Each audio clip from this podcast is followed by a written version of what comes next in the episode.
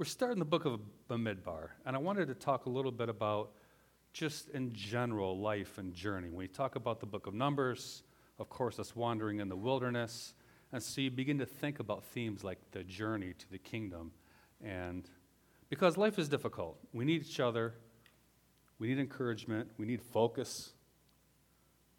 And beginning with this book, there is a nice picture being developed of hope for the kingdom. Our hope for the kingdom is modeled in many places in Torah. We talked about that Wednesday night. I'll take a little different angle at it here this morning. To catch us up, you know, we're beginning a new book here, the fourth book in the Torah, the book of Numbers. Um, the people that we're reading about, of course, were originally uh, began with Abraham. The family, years and years and years later, ended up in bondage. They were freed by the mighty outstretched arm of Adonai. They went to Sinai, were given the Torah. And they were also giving a hope for a kingdom. This is the promised land, right? The kingdom, if you will. And if everything goes well, it's a journey. Walking from Egypt should only take them a couple weeks to get there. And so things are looking good as we get into the book of Numbers. So let's read and contemplate a little bit of, of the book. Parshat Bamidbar. The book of Numbers begins like this. I'm just going to read a few verses out of the beginning to warm us up into this because we're going to be in, obviously, the book of Numbers for a while. The book of Numbers begins like this In the wilderness on Sinai on the first day of the second month in the second year from the Exodus from the land of Egypt, Adonai spoke to Moses in the tent of meeting, saying, Do a head count of all the community of Bnei Yisrael, the children of Israel. And he goes on to name a few uh, people that are going to assist him in that. They got to get a group of people there to um, help out with accounting. And so I'm going to continue in verse 17.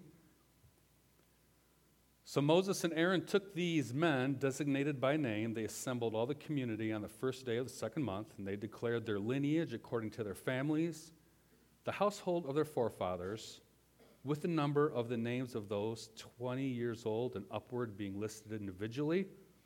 Moses numbered Israel in the wilderness of Sinai as Adonai commanded him.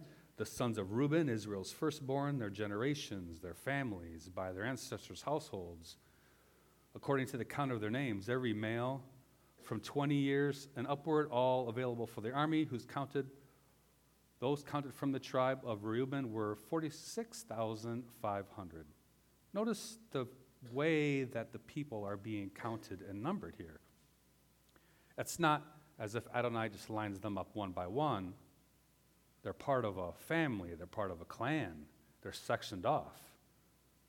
And as we read through this Torah portion, we'll find that the clans are arranged around his presence. He arranges the Levites around him. Uh, they are the closest ones that per- provide a protective barrier. And then he arranges all the other uh, clans. You clans over on the east, you clans up to the north. They're all arranged around him.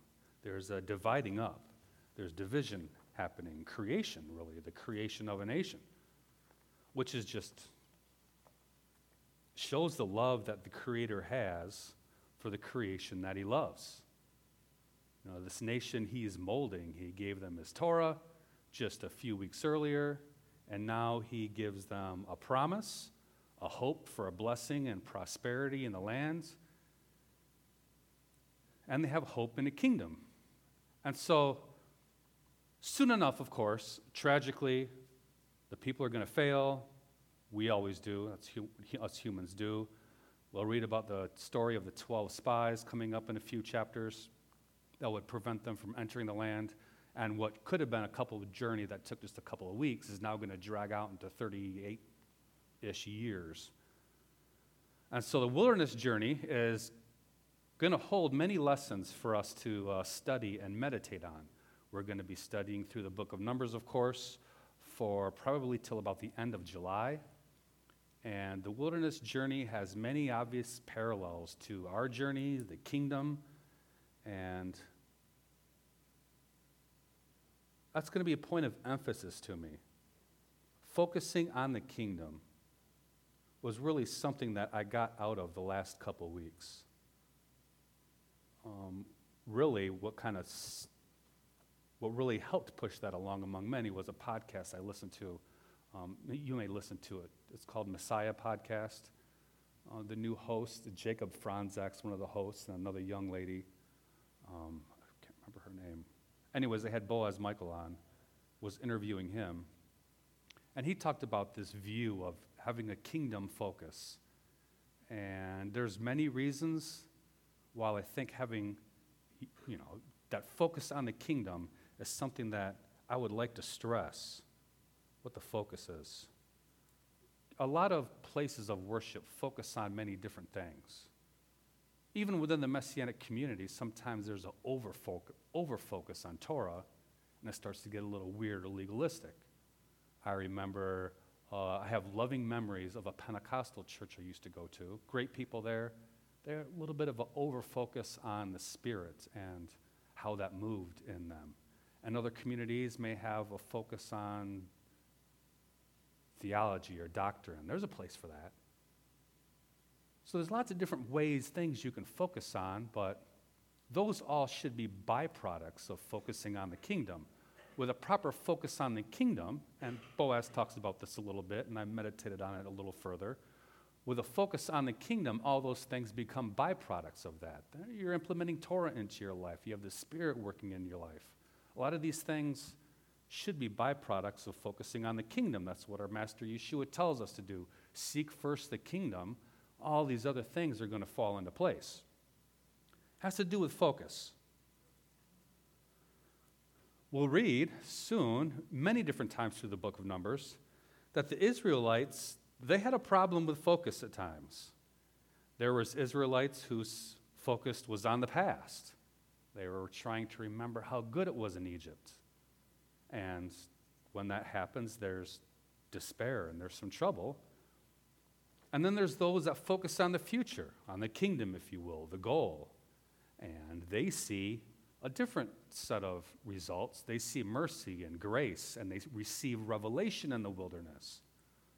You know, there's one nation out there in the wilderness, one people, but there's different focuses. Some looking back, some looking forward, the obvious question is are we really any different? Yes, the people rebel. We're going to get into that many, many times in the forthcoming weeks. But at times, they acted righteous as well. Um, later, Adonai would reveal through the prophets how he loved his people during this difficult time. He tells us in Jeremiah chapter 2 that he says this He says, I remember the devotion of your youth your love as a bride, and the way you followed me in the wilderness, in a land not sown. That's beautiful, isn't it?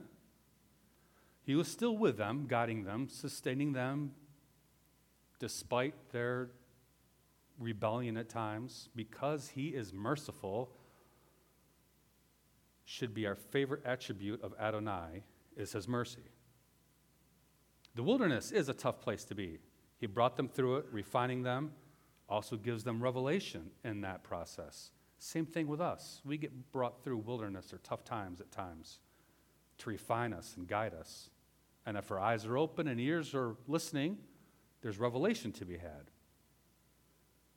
But we need to keep focused on the future, on the kingdom.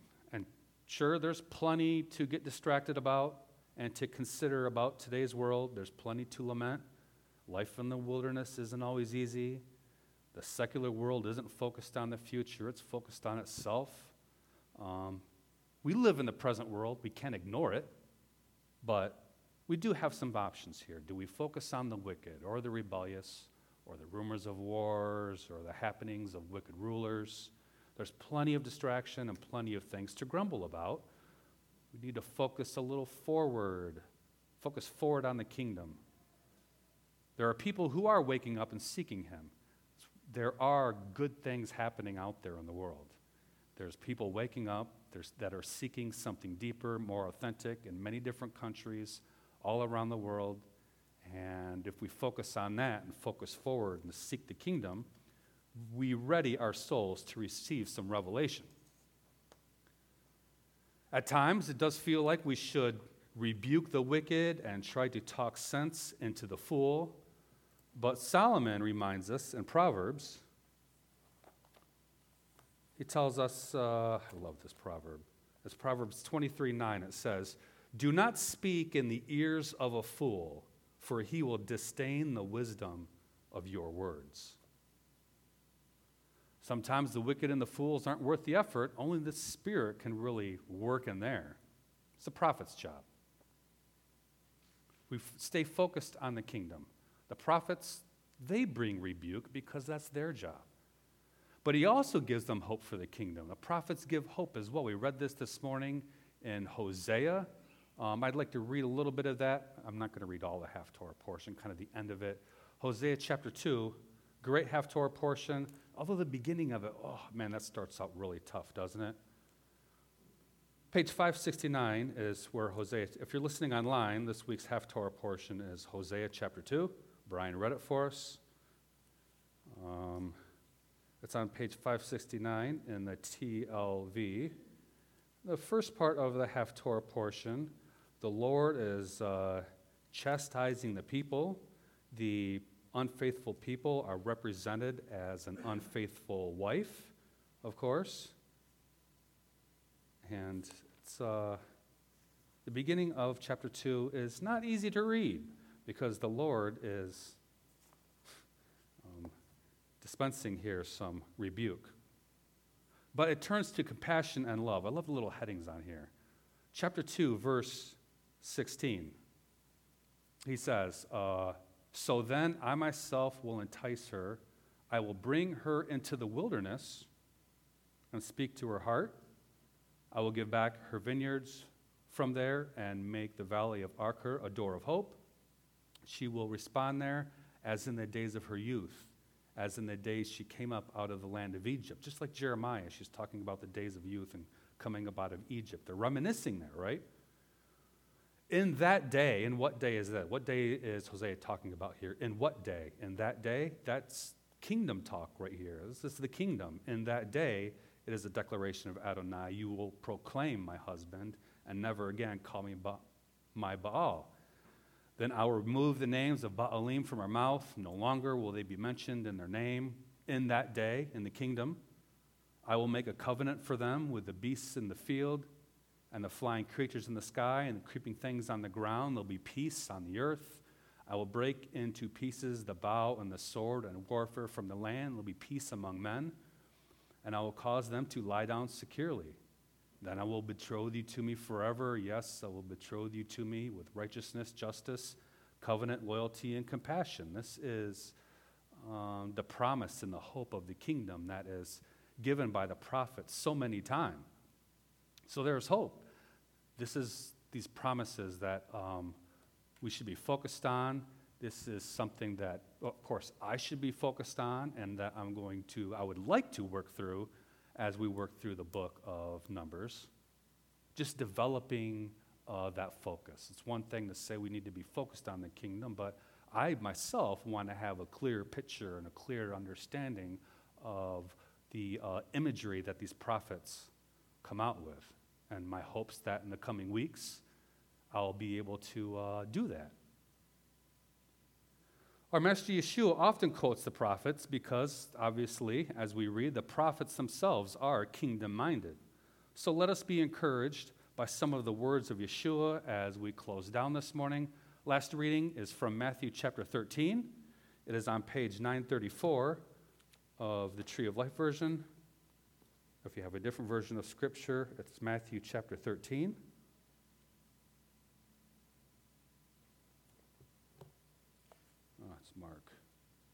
I have different page numbers than you because